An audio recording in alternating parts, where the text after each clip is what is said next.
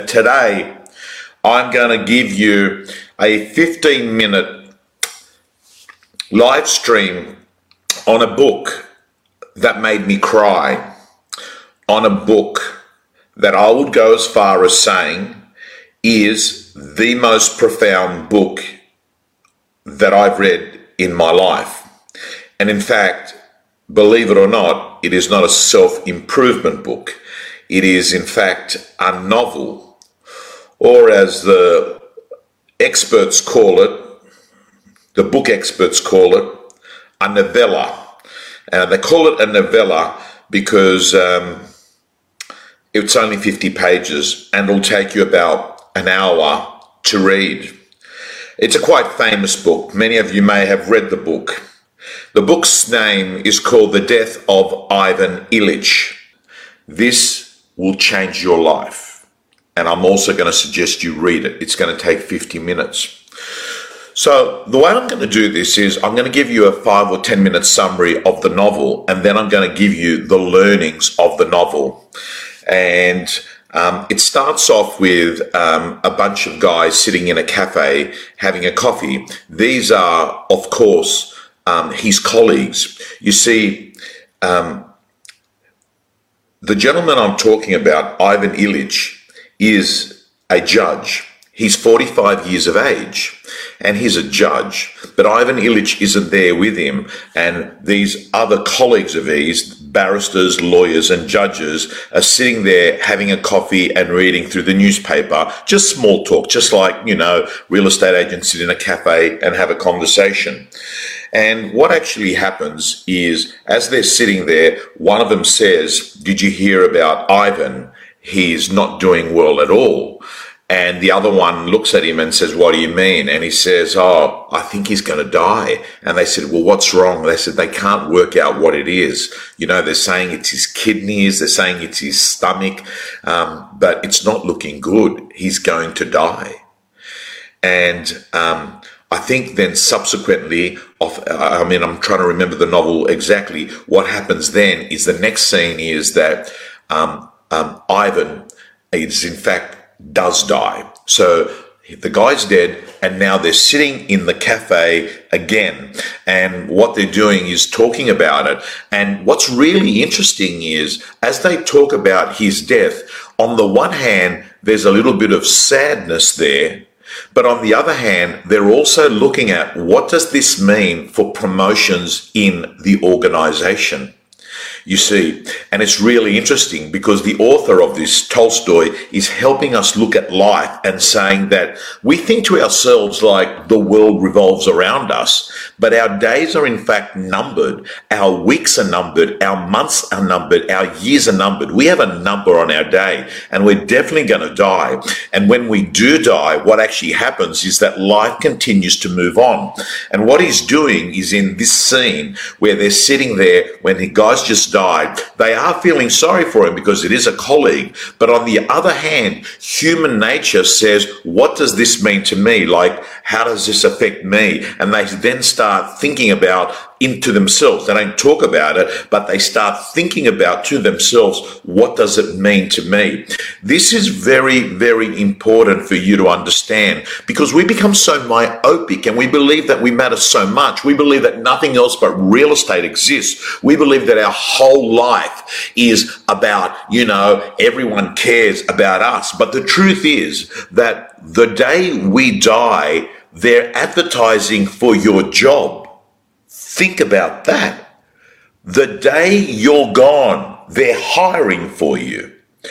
So, what happens then is the the, the colleagues then go over to the house to visit the grieving family. This is the day of the death. And I can really relate to this because I had to go through this with my brother two years ago, right? So I know the feeling where that people come to your house. And what actually happens is you can feel that they're really coming over because look, they sort of have to. It's like, it's just, um, and there's small talk there, um, and everyone's just sitting around there. And what actually happens is in this scene where they're there, what happens is that that night, these friends of his play poker regularly. They play cards, right?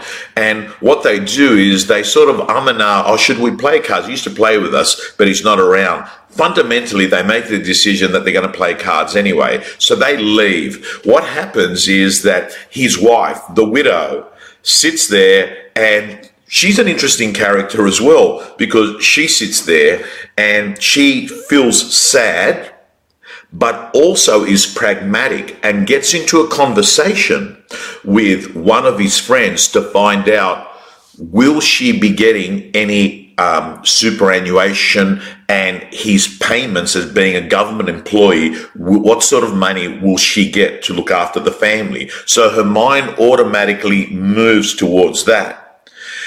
Anyway, we fast forward. See, it's interesting because the way this book worked is it starts with the end and it's profound because if you think about it, it starts with the inevitable. Like every one of you that's watching this right now, whether you'd like to actually go to that space or not, it's irrelevant. You will die, right? As I said to you, you're, you've got a number on your head. We don't know what that day is, but it's definitely going to happen. And the reason why it starts with the end here is it's saying this is inevitable. One million percent. It happens to everyone. Anyway, let's fast forward. And then what the novel is about is it describes his life. You see, Ivan Ilyich was an intelligent, good looking guy. And Ivan Ilyich went to university, had good grades at uni, and he ends up getting into law, gets a great job, and um, yeah, he starts making good money and he starts having a pretty good life. It's exciting. He goes out dating and he's, you know, partying. And um, then he meets his wife, and I forgot the name of his wife. And um, she's hot and um, she's got, you know, great grace and she's got, you know, fantastic sense of humor and she's good looking and everyone wants her. And he ends up getting with her. And then what it does is it describes their life. Like it's really, really good in the early stages. They go off and they're buying furniture, decorating their beautiful apartment. Um, and then what actually happens is that um, the fun and the novelty of the new relationship starts to wear down a bit. And what happens is that Ivan becomes very, very much into social status, power, career, and money. His wife also begins to resent it because all she wants to do is sort of still sort of party like they were um, when they were sort of dating, and he begins to um, to resent that. And what he does is he works long hours, and the reason why he works long hours is he numbs himself away from a relationship that for the first couple of years was pretty good, but then this relationship ends up be- beginning him to piss him off. Nevertheless, he works hard and he gets promoted along the way, but he's never really, ever really happy, right? But he's not depressed. It's sort of like, okay. And what's interesting, it was a job that he really never wanted to do.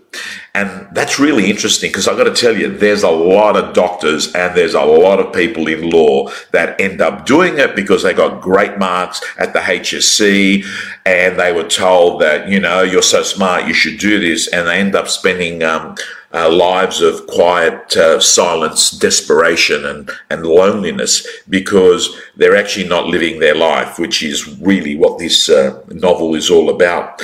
But anyway, let me continue on. So, what happens is he has kids, kids are born, he has a number of kids, and um, he's never that close to his kids. And um, family life is um, sort of not great, um, not shit, but it's okay. And what he does is he just keeps working really hard and he starts getting into antique clocks. And again, this is another distraction away from his life, you know, as he looks for things to, to give him some sort of meaning. And then this is where it all sort of becomes meaningful. He gets a sharp pain in his stomach and, um, he starts uh, uh, feeling a very bad taste in his mouth. and he's running around to doctors and doctors over weeks and weeks and weeks. And what actually happens is that um, he realizes that he's sick. So Ivan Ilyich, at 45 years of age, gets a terminal illness.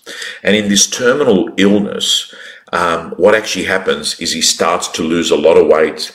His eyes begin to sink into the back of his head. And um, what actually happens is that he's not going to work as much. People around him are concerned. But what's interesting is life is still moving on. There's still stuff to be done. There's still kids that need to go to school. You know, there's still the normal day of domestic living. And what's actually happening is he's getting really frustrated because he's feeling unwell. And then slowly it sinks in because the doctors can't give him a clear answer, but they know that this is serious and then over weeks so he dies within three months right? Over over weeks he starts to examine his life.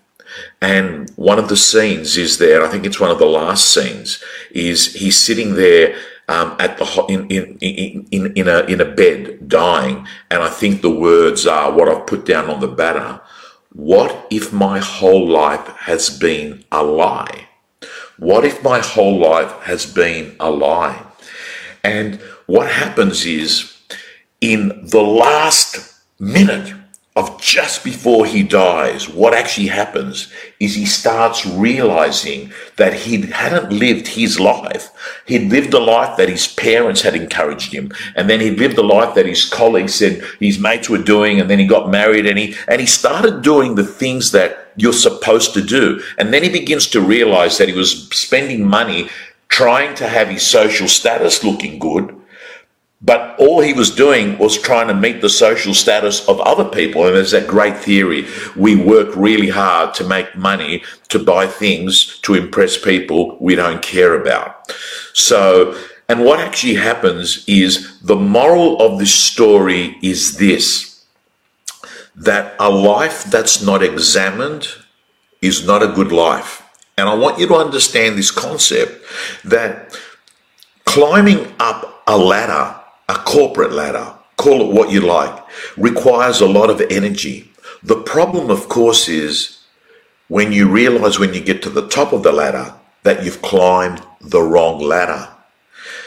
Guys, for me, I just find that I'm so grateful that I'm in an industry and I still pretty much have got the same energy and um, the passion, and I say make passion your paycheck, that I had when I first got into real estate.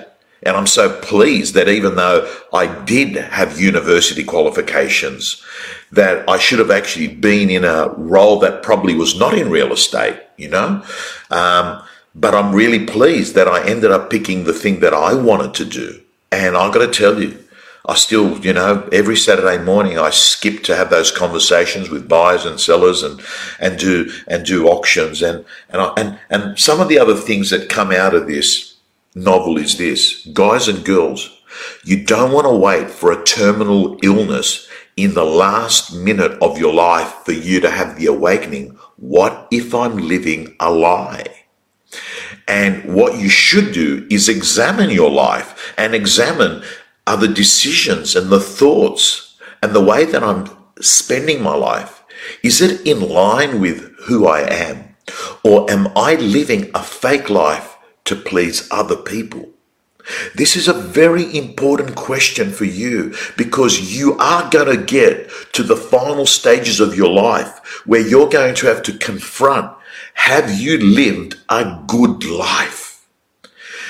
One of the morals that comes out of this story is that whether it's antique clocks or antique watches or, you know, nice apartments or social status, that at the end of the day, we saw with his own friends who went off to play poker that night that he died, that life moves on. And that what you've got to do is look for what I call the second mountain. And guys and girls, I want to let you know that in life you have what I call two mountains.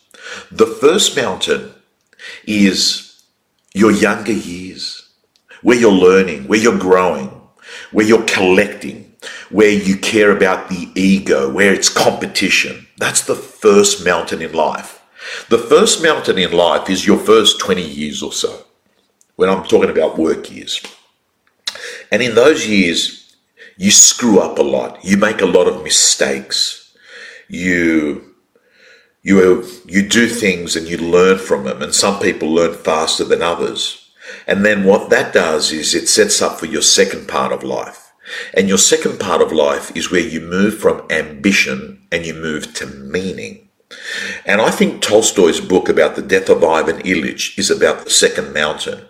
You see the second mountain is when you're heading home back to where you came from the source whatever your faith or your belief is about where you go when you die. And what the second mountain's all about is that what matters is not so much assets that accumulated or social status, but in fact, what matters is relationships. And one of the most profound parts of this book is as everyone Everyone in his household is trying to just move on with their life while Ivan Ilyich is screaming in pain in the last days. His six year old son is holding his hand by the bedside crying. And it is at this point that Ivan Ilyich realizes that he didn't have a relationship with his son prior to the illness. And this is the first time and what we learn about the second part of life is that what really matters is the relationships that you have with people and the impact and the care and the passion and the difference you make to people's lives. I share this story with you, and the reason I share it with you is that I'm telling you in the business that we work in, real estate, mortgage broking, sales, people forget about what you say, but they never forget the feeling you leave them with. And I'm telling you, I've said it before. People might call you oh, for an appraisal. They'll call an agent for a listing presentation. But what they're really looking for is a good human being to show up. And I'm going to tell you, this can be hypnotic in the world of sales if you can detach at what you're going to get out of the process. And if you start looking at what I can contribute to the process, you'll notice that it totally changes the way that you interact with people because people can actually smell, they can smell the lies and deception a mile away.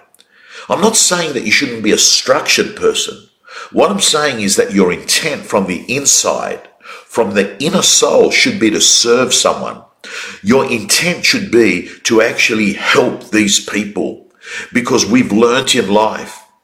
If you help enough people to get their dreams, their goals, reduce their suffering, you will benefit out of that.